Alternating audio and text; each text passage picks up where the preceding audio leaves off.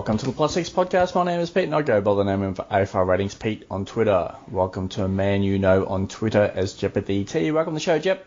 Hey, Pete. Injuries hit last week again. It was Jack Steele. Now, the interesting thing about Steele in that game is that, you know, Higgins was really unfortunate timing. Well, fortunate timing for Steele because you know, just before Steele goes off with that shoulder injury, Jack Higgins was subbed out of the game. So he had, I think, he copped a knock early, maybe late in the first quarter, whatever. But it, you know, he was there getting assessed, and you know, half an hour later he feels a little bit sick, goes off. Now, the the interesting part about that is if he doesn't feel sick, you know, for another five minutes or so, Steele's then subbed out of that game. So it's really interesting that, you know, he went off that shoulder and obviously was struggling. He was carrying that shoulder and now he's out, out for a few weeks.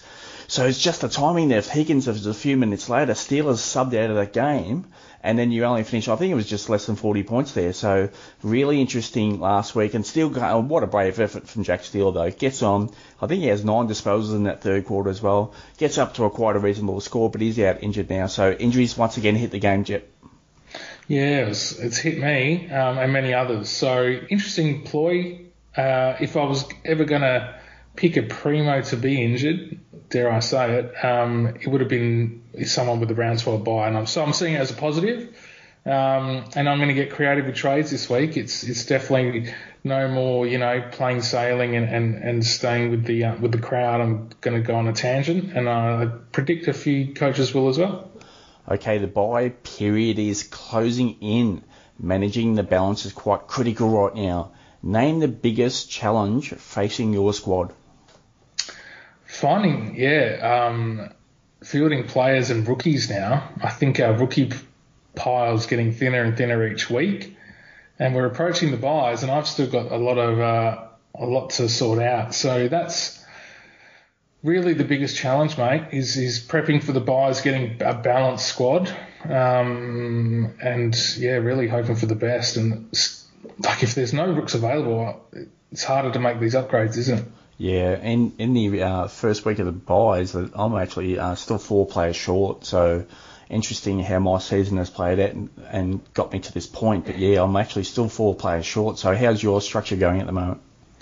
Oh, uh, all over the all over the place at the minute. Um, I've got a lot of round 12 buy players, um, so still will go to a 13 or 14 this week. But it's yeah, it's the bench. So I've still got O'Driscoll. Couldn't trade him last week. He's there. He's got to go. Um, you know, Jackson Mead and, and Sam Skinner and, and, Mitch Owens from still from round one. So they're pretty much four must trades. Um, and yeah, like I said, I can only really go to other rooks, and if there's none available, I've got a bit of an issue, don't I? Yeah, it's interesting at this stage as well, is that you know what we have available coming out at, uh, at a basement price is really thin. Even some of those players that played last week, they're really thin. Just on Mitch Owens, he's some chance to come back and play this week, but Hunter Clark is on the radar to return also for St Kilda as well. So obviously Jack Steele does miss uh, several weeks there with that shoulder concern, and that brings in that question, you know, is Brad Crouch now the guy? And Seb Ross, he remember a few years ago he was actually the guy who could win a stack of balls. So mm. is, is, it actually Seb Ross season, which would be remarkable throwback to uh, quite a few years ago? But he's actually getting significant periods of time through that midfield, and he's been really good. The interesting part about St Kilda last week is that they were struggling and Steele goes off and plays forward in that third quarter and obviously picks up those disposals. But the Saints, that's when they made their comeback. Not saying that, you know, it's not, it's an anti-Steele type of comment, but they were actually really good. So, uh, come back and win the game against Geelong. So it's really interesting. And, and Ross is playing important minutes there as well. So and Gresham is he is he a chance now to take up those minutes that he was pretty much going to lose. So uh, it's quite interesting. But yeah, Mitch Owens some chance this week. Jack Bytel on the radar as well. But those two could be short leashes. But yeah, um, looking at Hunter Clark to come back there, and you know he's going to come back into that midfield, which he has played in the past. So your thoughts on that? Yeah, I think Hunter Clark probably well anticipating to come through the VFL um, in the short term. But yeah, he he was on my radar pre round one because he got a lot of inside mid time. So whether they protect him and how his shoulder is and play more on the outside, we'll, we'll soon find out. But um, yeah, it might be a slow build up for um, for Clarkey and yeah, but Gresham, Ross, I think Brad Crouch really his stocks go up quite considerably, um, and that's the left field move I'm sort of talking about, those um, anticipating those uh, big scorers. And Crouchy's definitely got a high ceiling. Yeah, definitely so. Okay, a changing coach does open up the possibility in changing roles. So your first thoughts there on G- uh, GWS as in Leon Cameron is now no longer coach? Well, if I was taking the reins of a, of a side in Mark McVeigh's um, uh, position, you would just try settle the team as best as you can. So by doing that, you play, and we've said it all year basically, you play the posi- the players in the positions that they're best at. Um, and if that means you've got an overload of inside mids, well then so be it. Some some stay out of the team and you keep some competitiveness in in the side. So I I don't anticipate too many changes though in, in the first few weeks. It'll be interesting to see now that Hirdy has a voice and gets appointed and, and how they you know listen to his reasoning and Solomon as well. I think guys like Josh Kelly expect him more around the ball, and he's going to be a great buy this week. And if he can afford to get a round 12 player, um, and then yeah, it's, it's Keneally I can still see it half forward. Whitfield should be on the wing. I think that's a move they'll make. I hope they make. Um, but Keneally half forward will, will probably be the be the salty part of it um, that won't get corrected. Okay, so this is my feeling is what's going to happen. I think Mark McVeigh and Dean Solomon comes in there as well, and James Hird has been announced as uh, helping out with the coaching staff as well. I think that coaching group is actually all in. They're pushing all their chips in the middle of the table for the remainder of the season. You know, they could be on the radar to take over on a permanent basis for next year, but the significant part, part from a fantasy perspective, I don't think this is too much of a fluid situation as per what could happen, like with Collingwood last year, where you know De Goey just goes in that midfield and they just racks up as many disposals as possible. What we need is certainty as fantasy coaches, and I think we're going to get that the next first few weeks out of uh, this coaching group from the Giants. So it's a bit of a blank canvas, but I think what we can do is put all those players in a position where we've previously thought they would play, and I think that's pretty solid. So this coaching group is all in. I expect actually a strong finish to the season from the Giants. The list is actually pretty healthy, and they've got quality. So I think from Braydon Preuss's point of view, I don't see any issues there. It'll be interesting to see if they go back to the Flynn, the dual ruck set, set up combo. Um, either's fine for Preuss. He can still score, so no issues there for me. Uh, Coniglio, oh, you know, there's some chance he goes back into that midfield as well. Uh, Whitfield, uh, wing or halfback, that's what we need. We need him be- behind the ball going forward, not the other way around. So hopefully that plays out from our perspective. Uh, Tom Green has some ownership there in uh, top ranked catches there as well. So I expect he's an extractor and he's like a, a, the bull in that midfield. So I think he's um, and he was actually really good against Cripps on uh, the weekend, so uh, he should maintain his role. And Tim Taranto would love to see him just on a more permanent basis in that midfield. Now, what we see with like a, a Melbourne type team, they have a really narrow centre bounce sort of top rotation.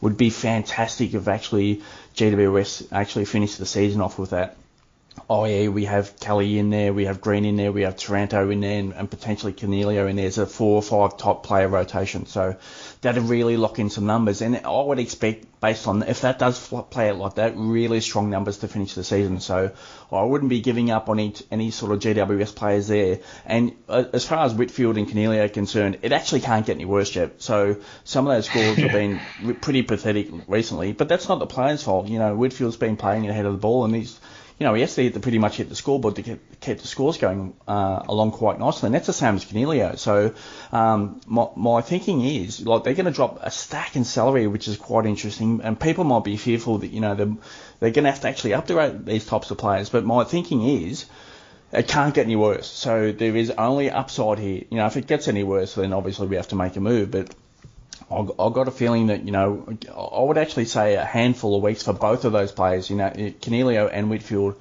both of those, because they're going to drop it again, drop a stack in salary. It can't get any worse. So thoughts on that, Joe? Yeah, I think we're going to learn a lot in the first week. You know, if there's clear role change, it's it's going to be pretty obvious. Um, and against West Coast too, it could be a bit of a bloodbath. So um, yeah, let's just wait and see. I, I, don't think trading any of the players is is wise. If I was going to trade in one, it would definitely be Josh Kelly. Um, I wouldn't hesitate doing that at all. I think he's going to really kick on this second half of the year. Yeah, that's the interesting part about that as well as the opponent for GWS this week. So it is West Coast, and West Coast giving up a stack to forward, so it, all of a sudden it could be a bit of a false dawn. So if Coniglio and even Whitfield, if they do play forward again, they might actually hit their scores, but that actually might play out to be a bit of a false dawn. So it specifically roles. I, I don't even care about score this week. It's actually actually about roles. Yeah. Now, yeah, agreed. The thing is with that game as well is that the weather forecast is actually quite poor in Sydney. So hopefully it just a, uh, a, uh, avoids game time on Sunday and they can get through a pretty dry game. But yeah, that's that's pretty poor conditions ahead for that game there as well, and that's all, also uh, for the Collingwood Fremantle game there as well. So uh, we seen Brayshaw last week. He struggled in the wet. Obviously, a, a pretty tough match up against a strong Gold Coast team. But you know, Fremantle are going to face that again this week, potentially in Perth. So you know, whether playing a part there in types of um, players, especially wholly owned players. But yeah, but back to GWS. You know, there, there's a few things that we need to filter in, but significantly, I'm, I'm just removing scores. I don't even care what they score, and, and I might actually do a double review on this game. So I'll watch it live, and I might actually go back and look at the review just so we can get sort of really a strong inkling inkling of, of, where they think certain players will play. If I start to notice a few things are actually out of order compared to what we've seen previously under Leon Cameron. So uh, much interest ahead to see what happens with GWS. Uh, so let's get on to the next point there, Jep. So the current landscape of the top 25 is quite interesting. So um, ownership started to thin out through the mids the last couple of weeks. So just a quick couple of thoughts from you, and then I'm going to give you some data points, Jep. Yeah, look, the it's getting tighter and tighter. That's what I feel like. I feel like those that started well this season have sort of come back to planet Earth a bit and, and dropped rank. So that margin is tighter and tighter. We spoke about captains last week and how important picking a decent captain is. Um, but yeah, it's uh, it's going to be interesting how it plays out and who. Um, this is probably the time of year where you know, you get injuries and you get role changes, and we're just going to be wary of that. And and some of us who are game enough to take a punt probably need to to climb rank. Okay, so just back on the captain. So last week for me was Macrae, so I locked in I looked in at VC, so that was a pretty yep. solid score for me. And how did you go there? I went yeah Bailey Smith, so I, I locked in 116. Okay, all right, so it's not so bad. Alrighty, so just on those data points from the top 25, so I've just done a little bit of research there as well. So uh, as we've talked about previously uh, a few minutes ago, is that you know the amount of uh, depth on your bench and and potential rookies coming in, which seems to be pretty thin at the moment. Okay, so I've gone through the top 25. I'll go through the ownership in a few minutes, but what I did have a look at is uh, how many in that top 25, what number of bench players played on the weekend. So that gives us a bit of a snapshot where everyone sits. So the average was, you know, obviously we've got eight players that can sit on a bench. So the average was 5.4, which is Ooh. quite interesting. So uh, everyone can go through their teams and see how many players uh, that they had playing in their team from last week um, that were on the bench. So 5.4 is the average. So the team ranked number one, Matt's team. So congrats to Matt on your season so far. Hopefully you do well for the remainder of the season. He, he had six players last week. Um, uh, one, the team ranked number five had four, so really quite thin.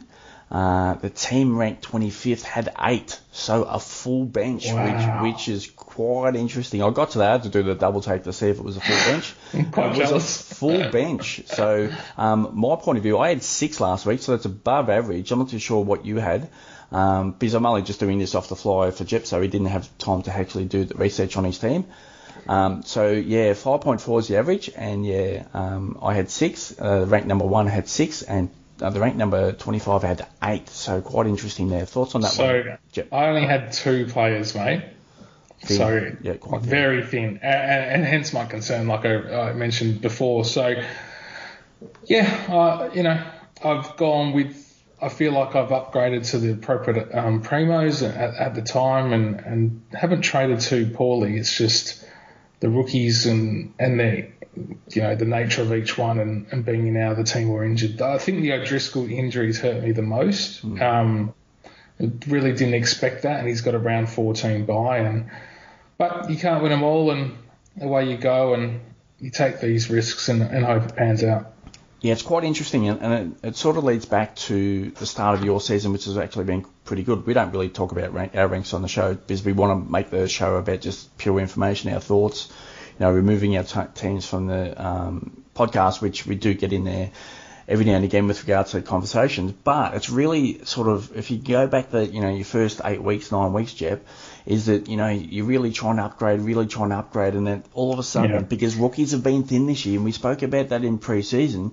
You know some of these guys haven't had strong preseasons the last couple of years, so it's not just been one year. It's two years worth of lack of football. So I wonder if that's been playing out a part of your um, season, you know, with regards to you're choosing a lot, potentially a 190 type, player, basement type player, and in two, three weeks they're actually not playing. So that's put you in a position. Obviously, injuries do play a part. We've all copped injuries this year, but it's what, just wondering if that's actually played a part. You know, some of these players are actually, you know, in the VFL now just trying to get match fit and trying to you build up their core strength and actually trying to adapt to AFL level. So uh, just your thoughts on that, whether that's impacted. I was just about to share, yeah. So sharing something. I'm looking at my team now before trades, and I've actually only got one first year player in my whole 30.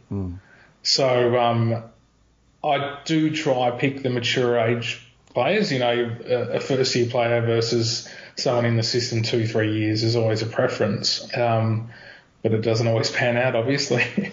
Yeah, and I- I'm actually at the other end of this. Is it, you know, and I'll just talked to you pretty pot about this. Is that my theory going into the buy period was, you know, potentially we, we I could see this coming all year.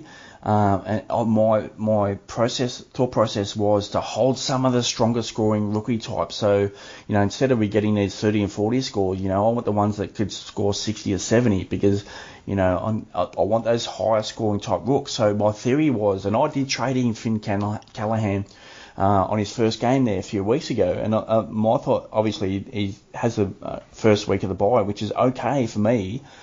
Um, but I still wanted his scoring, strong scoring output. Um, the other one is that I did trade in Josh Ward because I wanted his strong scoring output. Now, you know, injuries hit me again because now Callaghan's out until after the bye because he's just hurt his shoulder on the weekend. He's out for a few weeks.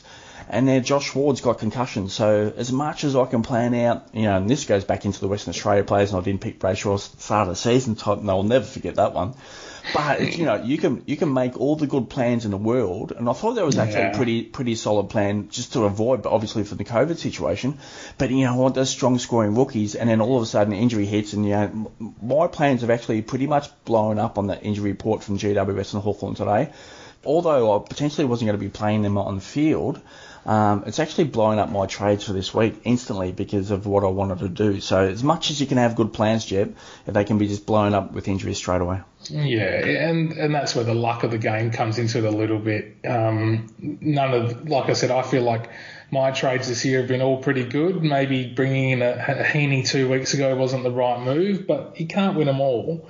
And it's not dire straits when you don't trade. But when you get injuries like you've copped pretty much all year, um, and then the two rooks, uh, like you just mentioned, it's yeah, that just stings when we're so close to the buyers. So. I think there's a lot of coaches out there that um, that need, you know, a forward rook, a mid rook, a def, you know, whatever position to put their hand up and start playing some games because, um, yeah, we uh, we need to get some green dots on our bench. Yeah, specifically, I was holding those two just for that reason because I was at uh, the way I've structured my team build this year as we're going along throughout each round is that um, I've been able to upgrade pretty pretty much okay. Obviously, I had some injury issues which has impacted trades, but specifically two of those players that I wanted to hold, and you know, pretty much I'm going to be trading both out this week. So interesting the way it plays out, and injuries are part of the game, unfortunately. Alrighty, Jep, so that's not all on that top 25 research.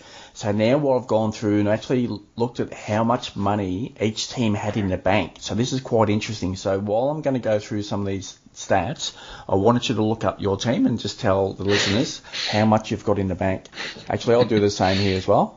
Um, so Mine's pretty funny. yeah, um, I, I, I'd made trades and just obviously reversed some of those injury news, and I had it left me 137k in the bank. That's post trade this week. Obviously, that's going to change now. But I think I'll end up with about a, you know 150. Um, let me just hit reverse trades there and see. Um, let's see where I'll get get there. So 158k I've got in the bank for this week. So how much you got in the bank this week? Yep? Zero. Okay. Absolute donut. So I, my trades the last two weeks have worked out to zero dollars. So it's actually you, you've emptied the the you, you've emptied clip along the way. You've just emptying upgrade, emptying upgrade, and all of a sudden no cash left. So thoughts on that?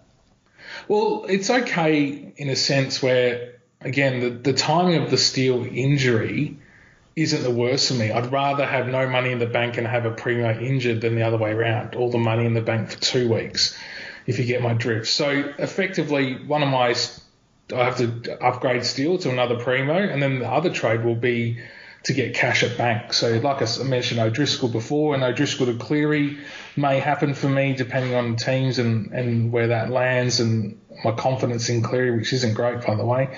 But yeah, there, there's a good potential where I'll have over 200 grand in the bank for my upgrade in round 11, which I want to do. And then round 12 will all be about setting up for the buy and, and setting up for the round 13 uh, primo target. Yep. So uh, Jep is uh, cash poor, and I'm actually cash healthy going into this week. So interesting to see the way that plays out from our trades. We've obviously both got issues to do to deal with with regards to injuries. But let's get back onto the top 25. So the average there from the top 25 uh, coaches in the bank is 83.8 thousand Jep. So it's not strong, but it's okay. So uh, Yeah. Matt's, Matt's team ranked number one, so he's got 264k in the bank, which is he's going to. Awesome. He it looks like, and look, going through most of these teams as well um, throughout this morning and last night or whatever, just doing a, a thorough research on what they've got. Most teams are pretty much, if we can use that sort of complete sort of word, uh, most teams are complete except for that uh, eighth midfielder. So it looks as though Matt, ranked number one, should be able to hit that eighth midfielder upgrade this week, depending on what he's going to do with everything else.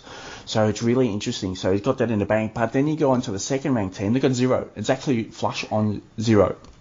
So uh, yeah, so flush on zero. So quite interesting. The team ranked number three has got 8k. So you know, Matt at number one is looking for another upgrade there, and you know he could put it you know, a bit of separation on the field, but it's really tightly bunched. I'll go through that in a minute. Uh, but there, yeah, but the teams ranked number two and three, they, they could potentially struggle to get that next upgrade. So yeah, cash healthy, and that's you know from Matt's point of view as well. He's obviously managed his bank and spend. You know, obviously you want to hit those upgrades really quickly and and, and get that midfield happening as quickly as possible early in the season. But you really got to manage your spend. It's not re- necessarily hitting the you know the most expensive player out there. It's actually when you spend is that that player can if he can match that score of the higher uh, price player, you know, potentially you can bank, you know, 20 or 30 grand over a period of, you know, 10 weeks. And that's where Matt's got to, to 264k in the bank as he hits round 10. So quite interesting there. So um, then we go to um, uh, later in the top 25 rank. So in the top 10, only four players have got over, four coaches have got over 100k, which is interesting. But yeah, 83.8k is the average. Thoughts on that, Chip?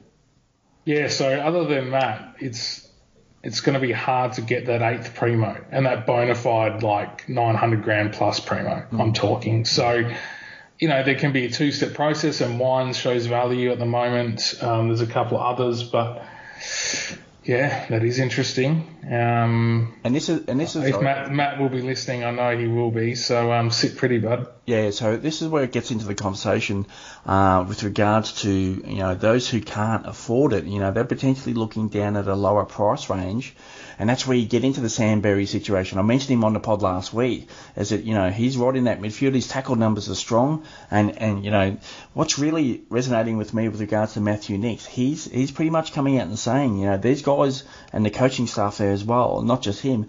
These guys are going to get a run in the team for two or three weeks. So when you're thinking about Kieran Strachan, I'd expect him to be in the team for based on those comments for for another couple of weeks at least.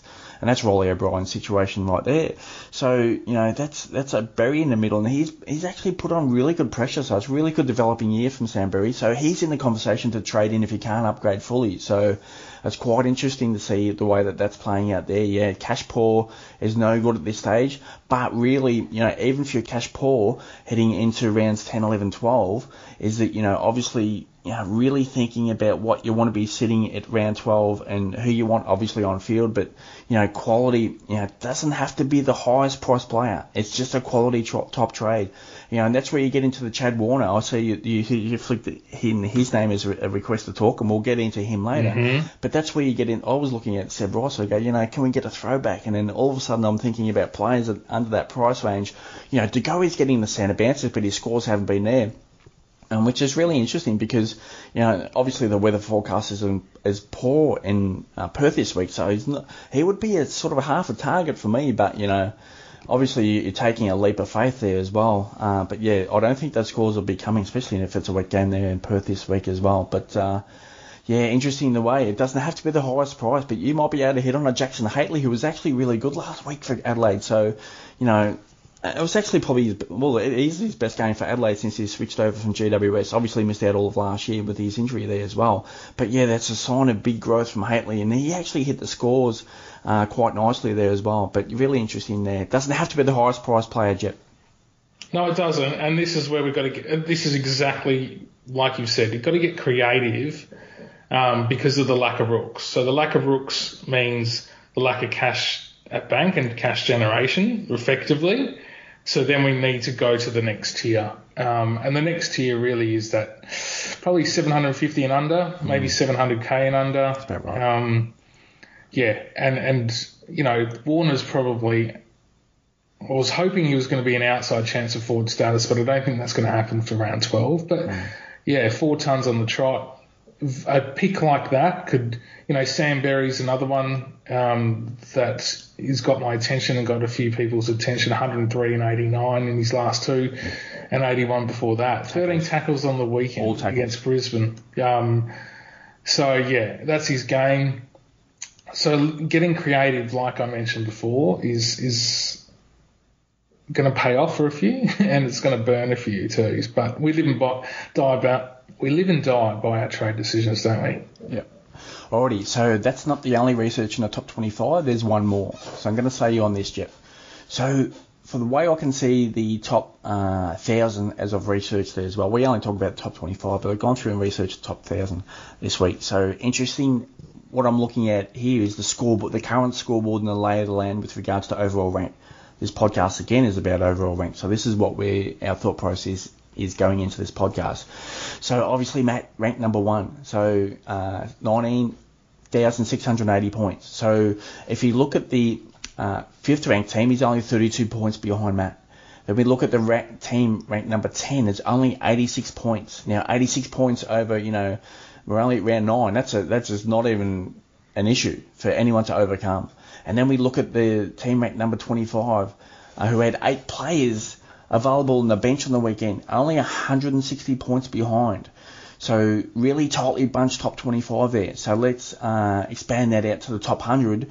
It's only 288 points behind rank number one. So you're in that range right there as well.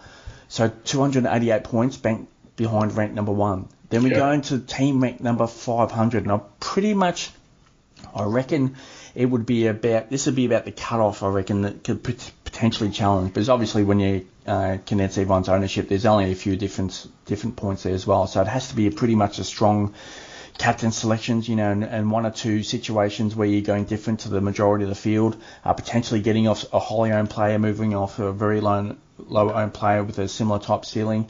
You know, potentially you might have to come off come across a situation where you know obviously stuff happens. You know, an injury goes goes down with a majorly owned player, and you know that player finishes off with less than 10 points in the game, and that player that you got opposite to everyone else, you know, fires up 150. Then all of a sudden you're really back in the game there for overall rank. So you know, let's let's go uh, the the 500th ranked team that 492 points behind there. So in the ball game still, but you know needs a really strong finish to the season. So if you've got a healthy bench in there, hang on because stuff can happen. And obviously that buy period, that's where a lot of teams will make their move. Obviously, you know teams don't have to be ranked, you know, number one right now. Sorry, Matt, but teams don't have to be ranked number one right now. He probably knows that anyway. Is that you know you still have to finish this uh, the buy period really strongly and the remainder of the season as well. Now, I'll expand that down to the final point. There's a team ranked number 1,000 is currently 597 points behind. So it's starting to get up there, only a little bit beyond 500. So you can see it's really condensed, uh, you know, just a week to week basis. You know, your rank can shift uh, a little bit significantly, I would suggest. So your thoughts on all that, Chip? Yeah, look, I, I keep an eye on, on who's ranked, and for me, it's yeah, it's 280-ish points. To me, that's a drop in the ocean with how much footy's left. Um, what has me concerned though is where I've still got two upgrades to make on field in terms of getting all the rooks off field, and I can't do anything this week because of the Steele injury. So I'm already on the back foot, um, which is unfortunate, but that, again, that's a bit of luck in the game, and away we go. So I'm really just focused on the buys. Where I land in terms of overall rank after the buy is where you know, that's really with the business end of fantasy season, as we mm. say, and, and that's when I'll go heavy on, on the point of differences and and that kind of thing. So it's about keeping in touch for all of us, you know, in that range. And but yeah, it's still a long list of people that can win it, in my opinion. So yeah, Matty, Matty's probably nervous, and I, I did message him uh, yesterday, and he um, he was worried he's peaked too early, and I said, no, no, I'll uh, I'll gladly swap positions with you, and um, he's in a good spot with a healthy bank balance, and um, he's just got to do smart moves from here on in. Yeah, have a look at his team today, and I actually reckon it's quite solid. So, and with that 264k in that bank for a potential upgrade, which is your eighth midfielder awesome. this week that's actually a really strong position. But let's just move on beyond beyond that. Is that your true reflection of the rank comes beyond the buy period? Because if that's messed yeah. up, uh, that actually can just destroy your rank, uh, and just in like potentially, you know, obviously having a low destroy the season. Yeah, yeah. But well, you can you can drop a few hundred points really quickly. So you know, obviously a focus in on the buy period. All right, Jep. Let's move on. So good discussion points there to kick off the podcast. So we are talking AFL Fantasy Season Long Classic Mode. This discussion is pre-round 10. This podcast has been recorded on Tuesday night, May 17, and of course the news is being crushed out for you on the AFL Ratings Network. The content is free, likes and retweets are always appreciated. Thank you very much. So again, make necessary adjustments, obviously, as news comes to hand. And let's get into the ownership. So this is now looking at all the players and their ownership. So um, yeah, condensed. The forward line was there, so that's a little bit expanded now, and the midfield starting to expand there as well. So let's get into that. So 20% or higher. So just onto the Rucks Jep. So Preuss and Gawn top 25, 100% each. No no surprises there. Yeah, no, and that should continue. Darcy is going to come into the play though and um, but that's for the people outside the top 25. You know, those that have settled with Preuss and and Gawn won't change anything in the interim, and um, it's about what Darcy can do from here on in. Yeah, I don't think I don't think there's any change necessary. However, however, I would just float with regards to you know, obviously Max Gawn did hurt his knee last week, so and what we did see in that game, not just on the weekend but the weekend weekend before is uh, Jackson started to take a few more ruck contests. So it actually just might hurt uh, for the next few weeks uh, Gawn's average. So he might only be averaging around that 100 hopefully. So interesting his average the next few weeks, Chip. Yeah, uh, watching him closely live at uh, against West Coast, and he just did enough. He um, he still put himself in the contest and did what a captain should do, but um, you know, there wasn't any gut running or heaving or anything like that. It was a very methodical and professional performance by the Melbourne Football Club. And obviously that knee was heavily strapped, so yeah, just yep. something to monitor there as well. Alrighty, so on to the defenders. Yep, so James Sicily, no worries there, 100%. Lachie Whitfield, now it's 100%, but the scores, so this really jumps back into this GWS uh, coaching situation. My only thoughts on this with regards to ownership with Whitfield is if, if that uh, if he scores still producing uh, small outputs or uh, very poor outputs, that ownership is going to move off 100% really quickly, um, especially with that buy structure. Yeah, so you've got to think, you know, GWS in you know pl- coaches who own GWS players, you know, looking for that uh, first round buy coverage that they might move off quickly if the scores aren't there this week. And Whitfield would be in that zone. So if the scores aren't there, you might want to flip him to someone else potentially. But let's just see how that plays out. But yeah, uh, there's nothing to do here on Whitfield even even though if he scores poorly, um, if the ownership is still at 100%, because pretty much you've got to be imagining that most of the top thousand or whatever, whoever's still left in contention, they've all got him. So just thoughts on their Whitfield. Yeah, I don't think anything will happen this week. Everyone wants to see what the new coach does and the new strategy and if there's anything. But after that, like you said, it's pretty much round 11 or round 12, then there'll be changes made. And those that have an upgraded team fully can make those changes earlier. So it, it's it's all about getting the rooks off field first, and then those that do that can play with Whitfield and Butters and all those underperformers. Okay, onto Jayden Short, 96%, Jack Crisp, 84%, both been solid this year. Nick Daicos, interesting that Craig McRae's comments pre-game is he was going to start to move forward. Uh, played forward early, but Pies got blown out early, and that sort of changed out, chopped and changed throughout the game. So interesting to see how that plays out forward. And once again, Craig McRae's come out and said we're going to mix and match things up throughout the year. So I just got to wonder if Daicos is that player to be traded out uh, this week. So a little bit of a drop in ownership, but he's got a really good budget. So um, players, uh, most coaches may be may be willing just to hold on to a few more poor scores to get him through to that buy, and then obviously uh, nail off. Depends on what his output is. So obviously he can score quite uh, highly. So you know maybe he goes behind the ball at some stage. So. We'll see how that plays out, but yeah, a little bit of a drop in ownership there um, sorry, he, his ownership was actually 64%, so a bit of a drop, and it might be even a bigger drop this week. So Jordan Dawson, 44%, George Hewett, uh, 40% there. So really good, strong outing back in that midfield for Carlton. Was really strong there on the weekend against the Giants. And Dayne Zorko, a bit of a spike in ownership. We spoke about him in depth last week, so up to 32%. So thoughts on any one of those? Oh, look, I think they're all pretty um, standard picks at this point, and no surprises and they'll be in the mix for the for weeks to come. I don't expect those numbers to change too dramatically. Okay, onto the midfielders, Lachie Neale, 100%. Greg Clark, as I said, you know, uh, that, that eighth midfielder is pretty much all Greg Clark. Only one team in that top 25 didn't field Greg Clark last week, and that team actually had, had, had Greg Clark on the bench. So that same team uh, did have uh, two rooks pretty much in the defensive line. So uh, was a bench for Greg Clark um, and two rooks in the defensive line. So again, it's it's that last player to upgrade there to pretty much sort of pseudo uh, complete a team. It depends, obviously, you know what you define as a premium type player there as well. So yeah, really interesting, highly owned and highly required. So you know then we look at Yeo coming back into that team potentially. Uh, we got Shuey into that team there as well, and then Gaffs in in there into that team there as well. So you know, does that sort of put pressure on Greg Clark's role, which would be quite interesting because we've all relied on his scores. Um, and he started the game well last week, but those scores did flatten out towards the end of that game. So interesting to see where that lands with regards to his position in the team, if at all that is even a question. So hopefully he's solid and he's there, and because he'll be mostly fielded by top 25 teams who can't upgrade potentially next uh, this week upcoming, uh, depending on obviously again on upgrades. So we go to Andrew Brayshaw. He's at 80%. Callum Mills 76%. Patrick Cripps 68%, Touk Miller 60%. He'll see a spike of our ownership potentially from uh, Jack Steele onto Touk Miller this week. So Clayton Oliver 48%, Bailey Smith 28%, Josh Kelly in there at 20%. So thoughts on any one of those, Jep? Again, I think those numbers, no, they're no real surprises. Hey, so um, broader spectrum now with the value in Ollie Wines and a couple of these discounted premiums. Um, I still think Josh Kelly's stocks rise with his matchup this week. Um, but yeah, I uh, I think that's all pretty pretty forthcoming and, and how the averages and numbers have played out.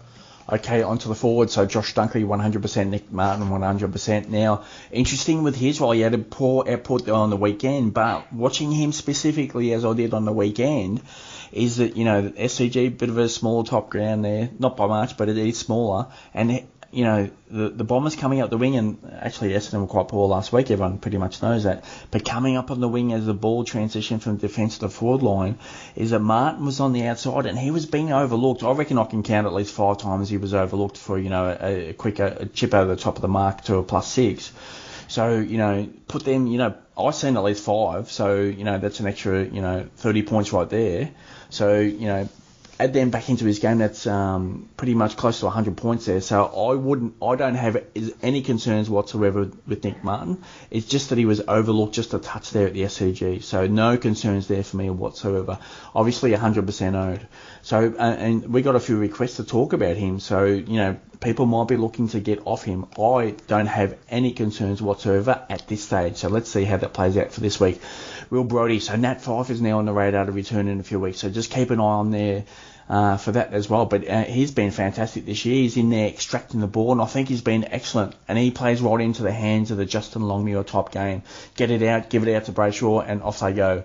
So then we go to Zak Butters. Scores haven't been quite there. They were good on the weekend against North Melbourne, though, however. So 84%. Darcy Cameron's been good again, and the ruck for Collingwood, no issues there. His, his role is solid for quite a few weeks ahead. Stephen Coniglio, we've talked about GWS enough, so 60% there. Luke Parker, 40%. Uh, scored okay again on the weekend, so his centre bounce numbers actually have been quite strong recently. So we'll see how they play out for the remainder of the year, every game in, and out, what those centre bounce numbers are. So again, 40%. Connor Rozee, 36%. Uh, quite a good score last week. Opposition was North Melbourne. Plays Geelong this week at GM, GMHBA Stadium. We'll see how those scores go.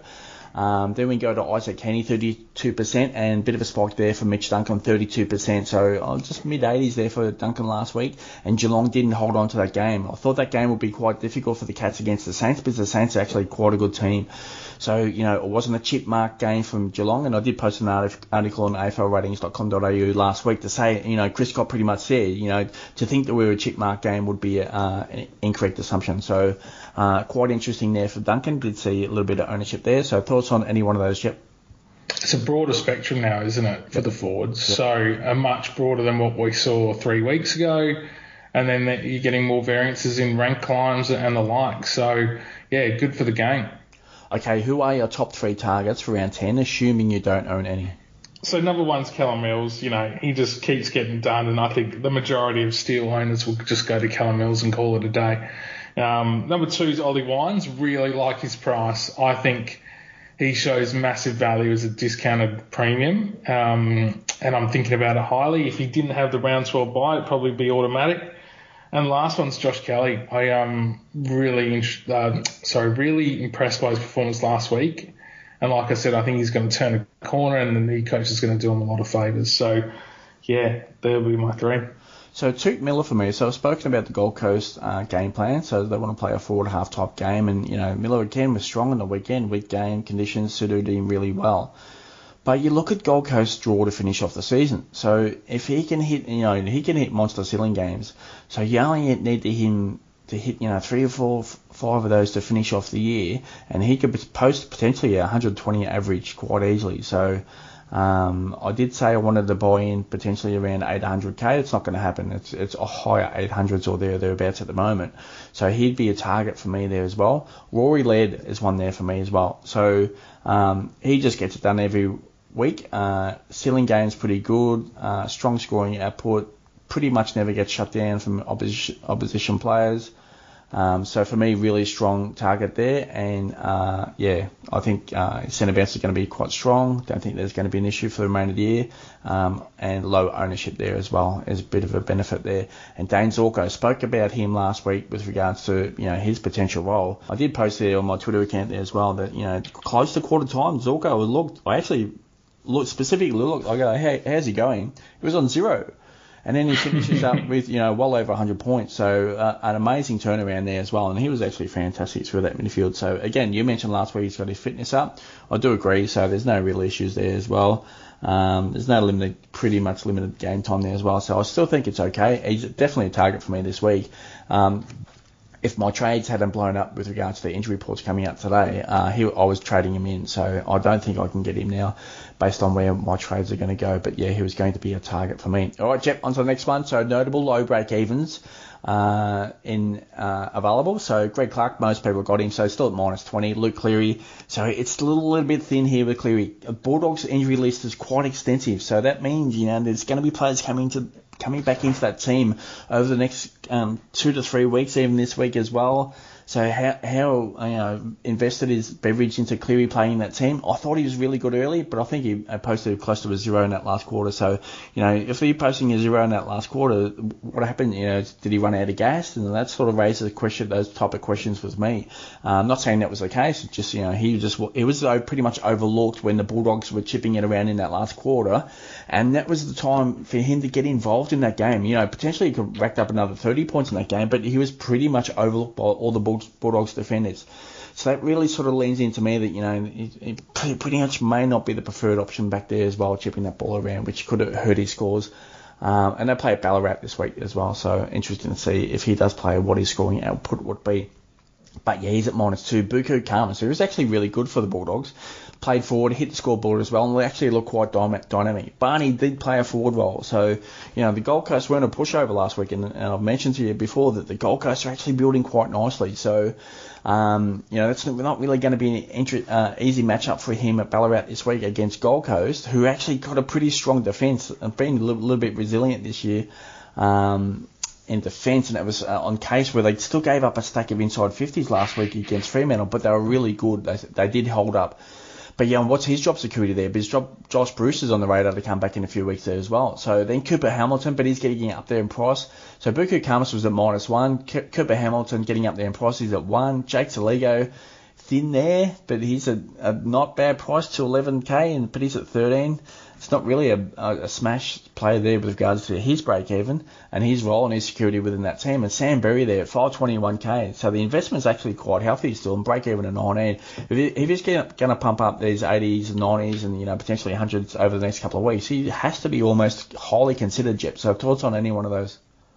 Yeah, slim pickings ultimately. And then you know, I've, i like Cooper Hamilton, but again, round 12 bias, so we can't really do it. Um, Khamis, great player, um, but not in the fantasy sense. And he's yeah, he's going to struggle at Windy Ballarat with uh, Collins and and uh, other tall defenders up his backside. So Cleary's the one that looked great to me, but he's keep you know they got um, Crozier out of the side, and, and there's a few that like you mentioned to come back in. So Soligo and Berry are probably the two because um, you know Adelaide and, and Nicks has had a pretty stern stern words to the playing group via selection and dropping Crouch and the like. So we. Well, I always like players picking a player when they force their perform their performances in the sample or the reserves have dictated that they've come back to the seniors. I don't like when a player comes in just through injury replacement. Um, so I, look, I, am probably going to take a punt on Soligo personally this week. Um, but it could backfire hugely, couldn't it? Yeah, or obviously if there's no other options present themselves this week, we're going to have to be choosing pretty much amongst those and maybe a couple of others there as well. But let's see how the week plays out with regards to players coming in. But yeah, it's quite thin at the moment. And just on Sam Berry there is that Matthew Nicks was quite positive in his uh, post-game presser on Berry and uh, his role in the team. Uh, but he did mention that he wanted to find a little bit of balance with his game. So, you know, does that, does that potentially mean less tackles or does that potentially mean the same amount of tackles and more disposals? So hopefully it's the latter. Um, yeah. that, would be outstanding. But yeah, just positive comments from uh, Nicks after the game on Sam Berry um, you know, that might we might have to start to think a little bit different there. You know, with you know looking at thin rookies a little bit of a different approach heading into the buy period. So uh, for me, I'm just at the moment it's Cleary, but I'm just, I'm hoping to get somewhere else uh, and go in a different direction. But yeah. Um, I, the more I talk think about Berry and his break even, I think he's going to be um, he might even be a consideration for me now. But anyway, we'll see how that plays out. Already notable players potentially dropping in salary on the radar to target soon with a 130 plus break even Jep. So Zach Merrett right on the radar there as well, especially post buy 158k. He's going to drop a stack in salary, you'd imagine. Aaron Hall there. So I'll put him in this discussion because he's on the radar upcoming. And, you know, Kangaroos are giving up these inside 50s and being quite poor recently as well and hopefully he's fit this time coming back into the team. And you know that this might be a post buy or just pre buy or whatever. And you know, obviously we're seeing his scoring output and he's got a high ceiling, so you put him well and truly on your radar to finish off the season uh, because no ownership obviously at this stage, so put him well and truly on the radar. Uh, Travis Boak, so uh, minimal centre bounces last week. His scores actually been quite good up until last week, so soft matchup. Can, uh, Port Adelaide were well in front. There was no real need to get, for Boak to get involved there, but low scoring output, which is a quite a concern. Um, but on Travis Boak, you know, Port Adelaide have got to push really hard to finish off their season to make finals. So obviously 05 start now 4-5. Uh, they'll be all in uh, to finish off the season. But yeah, interesting that uh, it was wasn't really required last week. Low score 153 break even, max score 148. So if his score's only going to be around about that 100 mark with regards to conserving his knee and and whatever coming uh, throughout the next few weeks there, uh, he's going to drop a stack in salary. But everyone's got him, so it's no real big concern at this stage. Ben Keays, no ownership there, pretty much. Uh, for those high ranked teams, 140, so maybe a drop in salary there, but he can hit that. Tom Mitchell back into the team this week. Interesting at Sam Mitchell's um, discussion on Footy Classified last night is that you know it was a it was a combination of two things for Sam Mitchell. It was he was ill early in the week, um, and then he missed a session apparently, and you know, and then Sam Mitchell, coach, he came in and said uh, to Tom when he came back, uh, let's just take a circuit breaker and and you know manage it for the week, which was quite interesting because. Um, you know, he, he was available, but you know, obviously he was ill for a couple of days, and and he just he all of a sudden he mentioned circuit breaker. So, uh, but then he did mention he's back in the team this week, and he'll be in the centre. So what does that mean? Does that mean he's in the centre for the remainder of the year, and he's back to usual?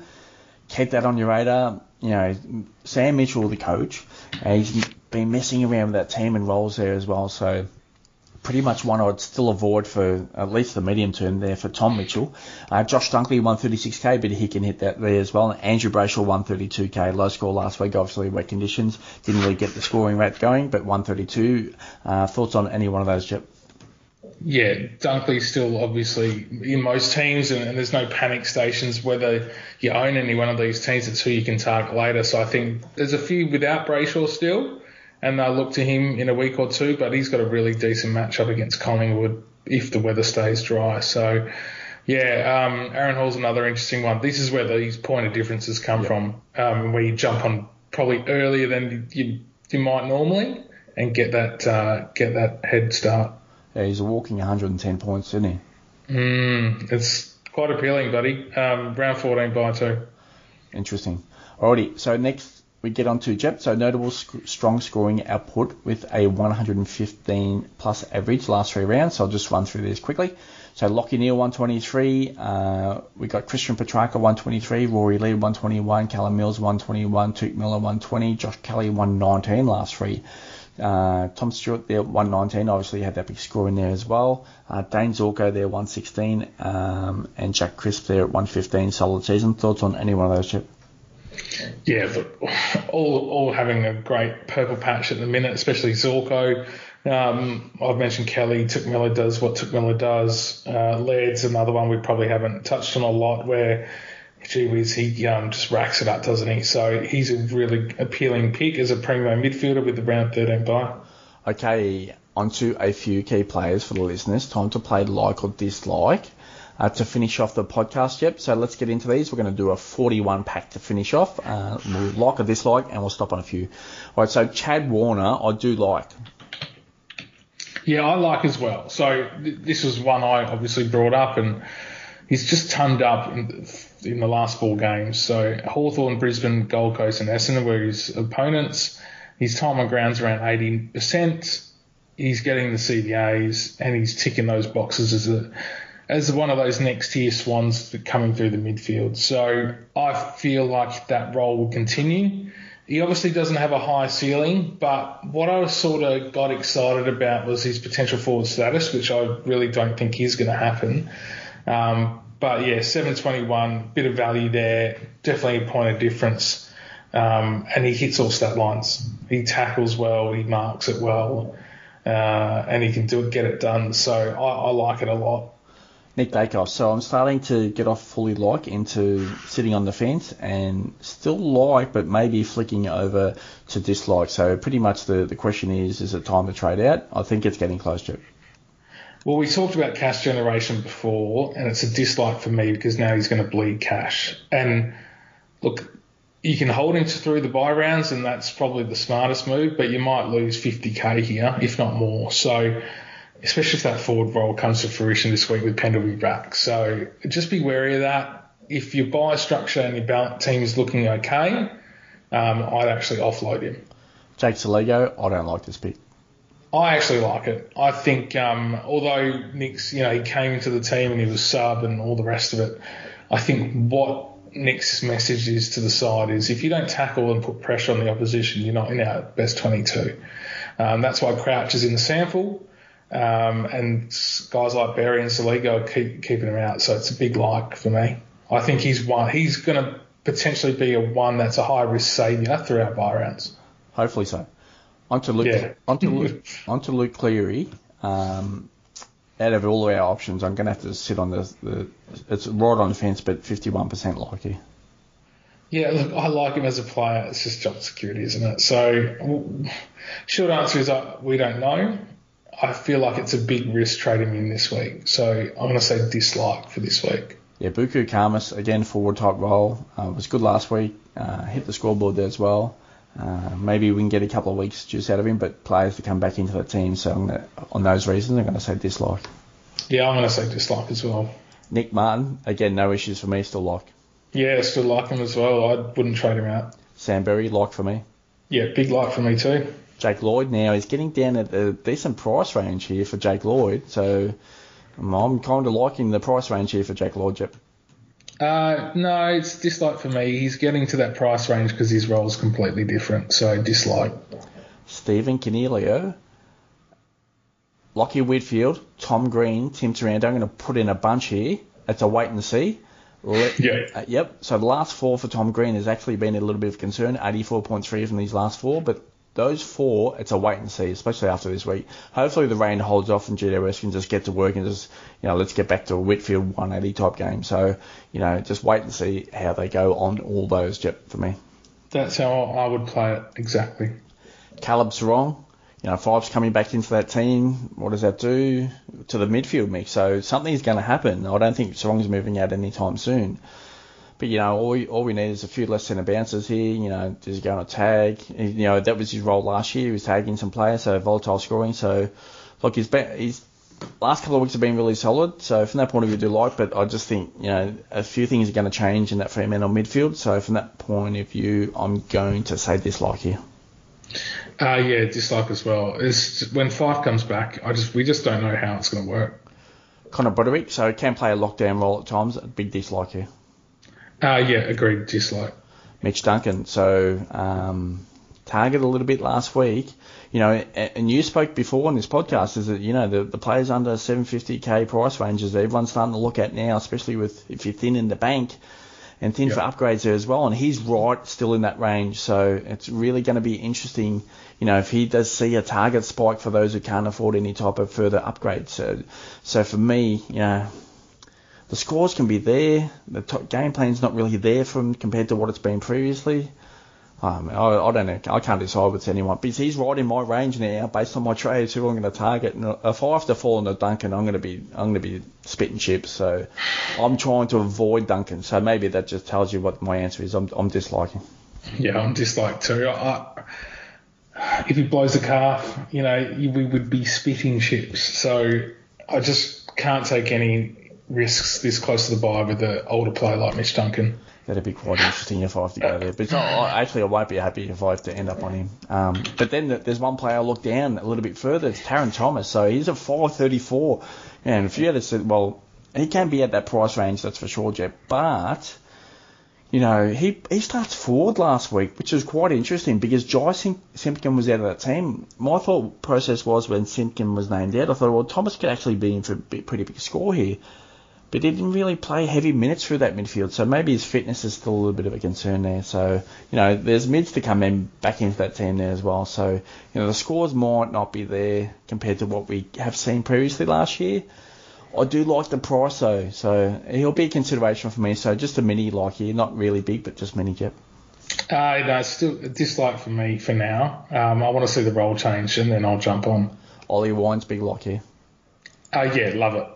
Connor West now, obviously, uh, pretty good score on the weekend. He was actually quite good uh, for your team, the West Coast Jep. But uh, yeah, needs to come back into, that team. So, some players like Clark and West potentially could get impacted. So uh, from that point of view, players coming back into the team for West Coast. Uh, and especially into that midfield role, uh, sort of impacts West and potentially Clark there as well. So dislike here for me for that. Yeah, no dislike for me as well um, Marcus Bontempelli. So interesting comments from Beveridge. You know, I think it was post game press or one of these other press conferences I listened to throughout the weekend or whatever. Is that he said that you know some of these players are playing uh, partnership roles, playing midfield forward. And he's, he's putting him into pairs, so they're actually splitting roles with each other. So Bontempelli's in that range, he's splitting role. You know, Dunkley's in that range there as well. Uh, and they're doing uh, Bailey Smith is in one of those players in a pairing. You know, he's just flipping and they're just alternating who's going forward, who's playing midfield, and they're alternating with each other. So if you know, he's not pure midfield as much as what I like to see. At 801k, still a little bit pricey there based on, you know, he's not a pure midfield role. Um, we'll see time forward, so dislike there for me. It's interesting. Um, I watched Bailey Smith in his post game interview on, from his game, and he actually said he pairs up with Treloar. Mm and it's just on whoever's feeling good or whoever's on fire normally gets mm. more CBAs and, and that kind of thing. So, yeah, really interested in that because even like you and I probably shocked as, as like many where Lib are playing more forward than it, than um, ever before. So yeah, they've all been paired up. I don't think Macrae, Jack Macrae's the only one that hasn't. So he's that pure mid role still. Very interesting how he's playing at um, Bevo. Yeah, so the the one on Libba where that was forward early in the year is that he was actually quite ill. Um, so uh, he didn't. He had a really interrupted preseason. Late in the preseason, I can't even remember if he played in that preseason um, community series game. I can't I can't recall just off the top of my head, but I can remember the the news filtering through to me um, that he was actually quite ill. He was missing out on training and you know, his early parts of the season was just, a, you know, it's a Dayne Zorko situation, just get your fitness within games. So, um, obviously, he's increased in centre bounces and midfield usage over the last few weeks, but that that's sort of in relation with regards to his fitness. So, his forward usage wasn't based um, on, on particular role. Was actually based out of necessity. So uh, that's where Libba comes into it. But yeah, the pairings of other mids in there. So interesting, you know. And listening to Damien Hardwick there as well is that, you know, so one specific question to his press conference today was that, you know, uh, what sort of role does Martin play? And and, and Dimma come back and he pretty much said, well, it's actually up to him. We give him some parameters and we pretty much say you just work within the, the, the framework of these parameters, and you just go ahead and do what you need to do. He get, he has free range, and I reckon Bevo has given free range to these players, kind of like what you said with Bailey Smith. You know, who's got the hot hand, who's forward, who's got the good mismatch, who's got the speed, who's got the, the tall height the height mismatch. So they, he just leaves it up to them. These are the these are the guidelines. You got you guys go and decide on ground. Because don't forget we don't have runners on, on the field anymore. So there's little changes coaches can uh, make throughout a quarter. So interesting their comments on Luke Beveridge and the midfielders and the pairings there as well. So let's get on to the next one there, Jep. So Jade Gresham. So Jack Steele out. I think Gresham gets, gets to see his midfield minutes uh, for a few more weeks, which is actually quite good, and he he's shown that he can score. Uh, low tackle rate there as well, but I think his scores could be okay uh, if you want to go down that direction. But he's up there in price a little bit there as well, so it's okay, I think. Um, but yeah, definitely a consideration. Just a mini like here for me now with regards to Jack Steele being out, Gresham's ability to, to score through in that midfield edge. Yeah, it's a like for me too, buddy. You can't ignore what's going to happen to his CBAs with Steele out, and we saw that um, with other injuries at St Kilda before the personnel came back. So yeah, big luck. Yeah, Brad Crouch, same situation there. Uh, potentially, uh, you know, he's the, the alpha in that you know midfield with regards from a, from a fantasy perspective. Um, but yeah, and I'm just gonna I'll jump ahead here a little bit. I'll, I'll bring Seb Ross into that conversation. So just throw him into the mix there as well. So we've seen it previously from Ross, but yeah, it's almost with Ross, it's almost a leap of faith. So a Crouch I do like. Uh, Seb Ross, I do like, but you know it's going to be have to be pretty much a leap of faith that you know he can get the scores done with you know pretty much. You know it hasn't been the case, but you know he's been pretty good the last few weeks throughout that midfield. So you know if you're going to add any weight to his, his security in that midfield, I think it actually has to be pretty strong. Now it's about actually hitting the fantasy scoreboard now, and we've seen it previously. I kind of still like the pick, chip. So thoughts on uh, Crouch and then Seb Ross. Yeah, so Crouch I really like. Uh, Seb Ross not so much. No, dislike. Okay, the next one here we go to Josh Kelly. Like for me. Yeah, or love. Uh, Dustin Martin, uh, when Damien Hardwick comes out, pretty much says today that you know he's a bit sore after his first couple of games back or first game back or whatever it was. Uh, it's pretty much a straight line through Dusty for me. Yeah, uh, dislike. Alex Witherden. So Western Australia players, uh, no go zone for me. However, I'm going to go into a situation here and just mention West Coast how the season is going, which obviously has been quite poor but they are giving staggering uh, numbers of inside 50s against. It's it's worse than what North Melbourne was last year. So therefore, if you're looking at ranges, uh, opportunities uh, that Witherden can see coming out of D50, they have to be high. We've seen Aaron Hall last year with regards to, you know, Kangaroos conceding heaps of inside 50s, and obviously you can back up the numbers from a fantasy perspective anyway. But, you know, West Coast in that in a worse situation than what Kangaroos were last year. So, you know, Witherden's going to get a quite a big look. You know, potentially he's going to average 100, 100 to 110 if he maintains his spot in that team. And West Coast keep conceding these inside 50s at the same rate so for me, from that point of view, it's a big like. So uh, might actually bend on this one and, and target with it at some stage, Chip. Uh, no, for me it's a dislike. I um, he's not the player. He's not that run and carry type player that um, Aaron Hall is, and that affects his scoring potential. Although I do agree with you that he's pretty safe from a 90 plus onwards from here on in. It's just still a dislike for me. Yeah, I don't need him to run and carry. All I need to to see him is West Coast conceding heaps of inside 50s. Um, and then coming from the kick out, that he's the first player targeted on a lot of occasions. So that's where he gets his plus sixes. So I don't care if he runs, as long as he stands in that same spot and he's the uh, the exit player coming out of a kick in, that's all I need. He gets the plus sixes all day for me. So big like.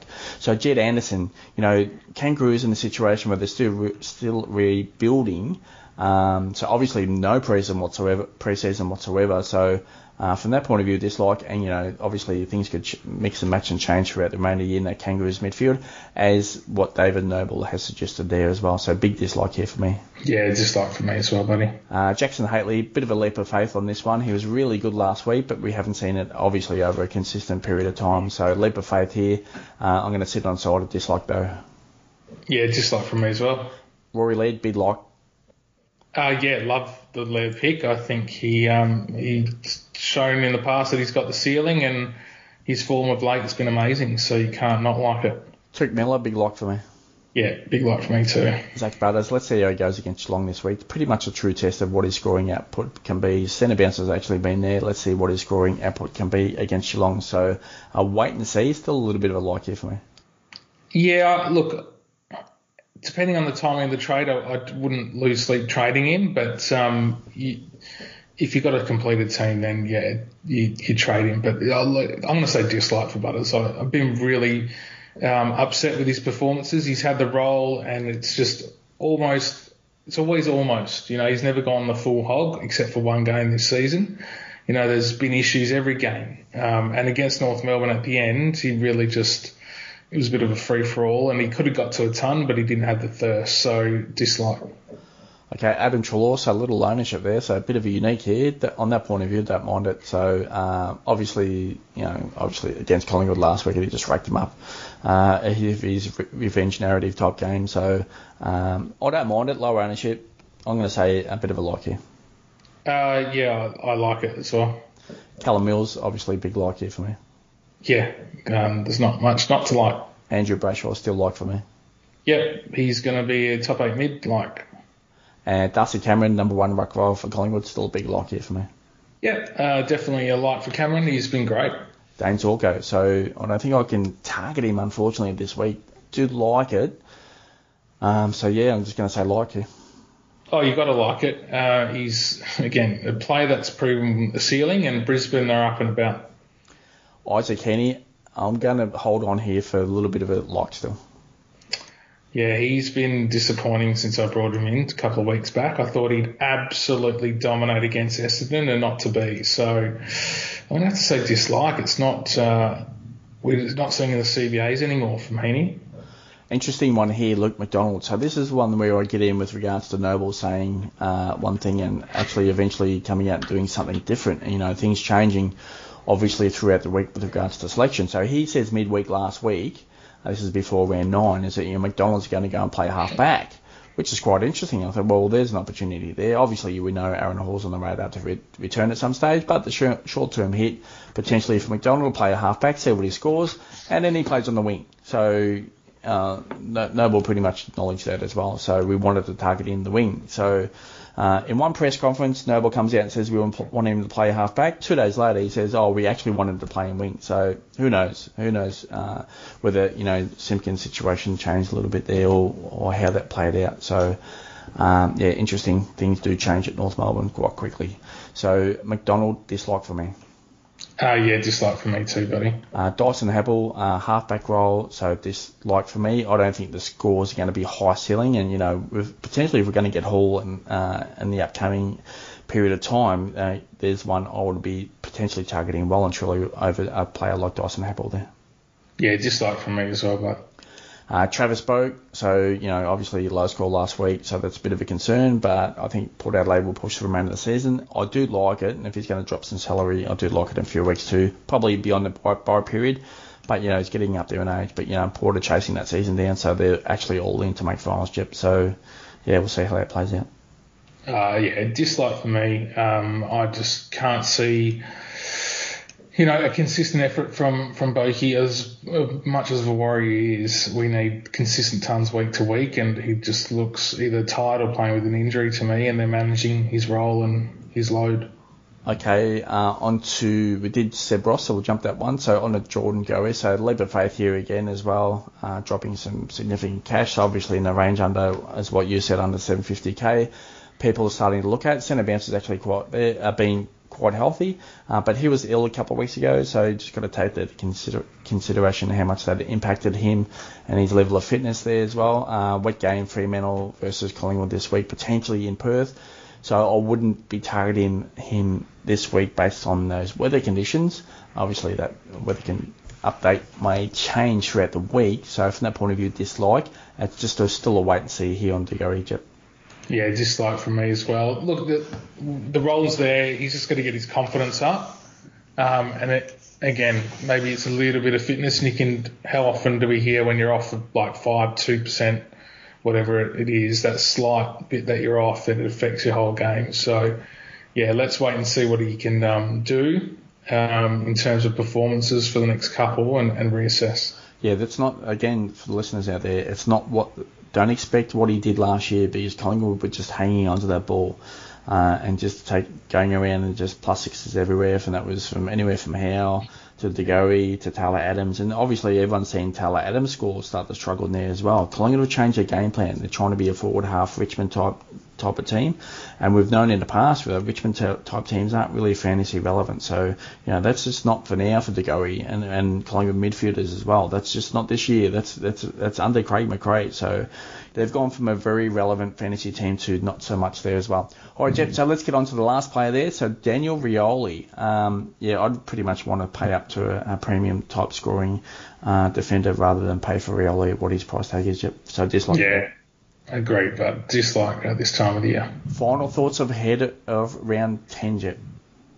Uh, yeah, keep trading, uh, trading well in terms of upgrades, downgrades, upgrades, traditional. Let's see what rooks are available, and just be careful with your rook selection. It's close, so, so close to the buy rounds. Um, the players that you bring in now, you're obviously bringing in for the next five weeks. So, got to be playing, got to be confident in their role and their job security. Yeah, yeah, well, that's exactly uh, my two words there job security. Uh, obviously, if there's anyone announced for a debut this week or coming back in at a low salary range, you want to be pretty certain of their, you know, next three to four to five week range playing chip. So uh, there's one week, two week top player scenarios for us. It's just not, they're actually going to hurt us in the end. So uh, that's where we sort of might want to start to look at, you know, alternative arrangements throughout this buy period, you know, to get some sort type of certainty for those players that we need to put the scores out there, Jep.